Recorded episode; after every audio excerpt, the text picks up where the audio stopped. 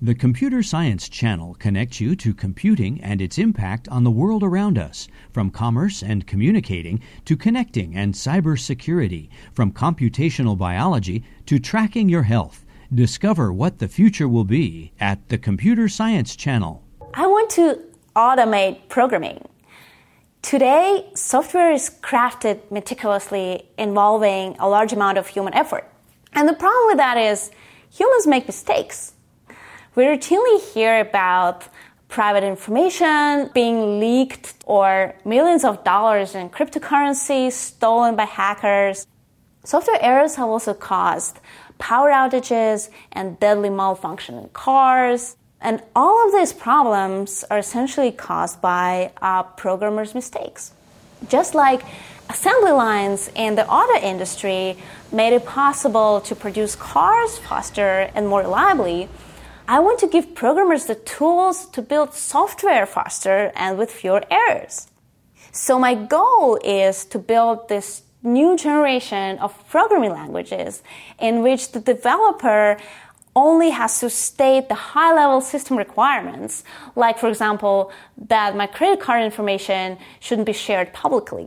Right now, uh, a lot of information leaks happen because programmers forget to insert access checks in their code that would test whether the program is allowed to access a certain piece of sensitive data in the given circumstances.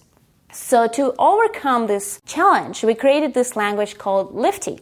In Lifty, you can develop, for example, an e commerce app without worrying about information leaks at all, and then separately specify a privacy policy and Lifty uses formal program verification techniques to analyze the code and find all the places where the credit card number might leak to unauthorized parties. And then it inserts the necessary access checks in all of those places. And what's really cool about it, it, it also produces a mathematical proof that the resulting code will never leak your credit card number.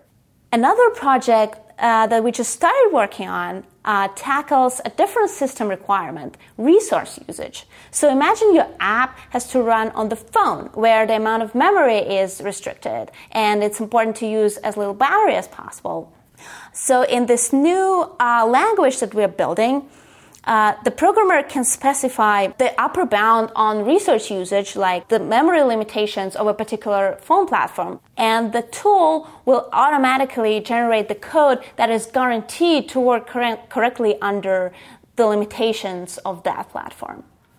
Joining UCSD for me was just this amazing opportunity to work with some of my favorite researchers in programming languages. We have this unique blend of, on the one hand, being really practical and building these tools that help programmers write better software, and on the other hand, um, always looking for the simplest, the most elegant, and beautiful solutions. I'm fortunate to work with some really great students, and I feel like the CC department is just so welcoming and so supportive. It, it's just like a family to me.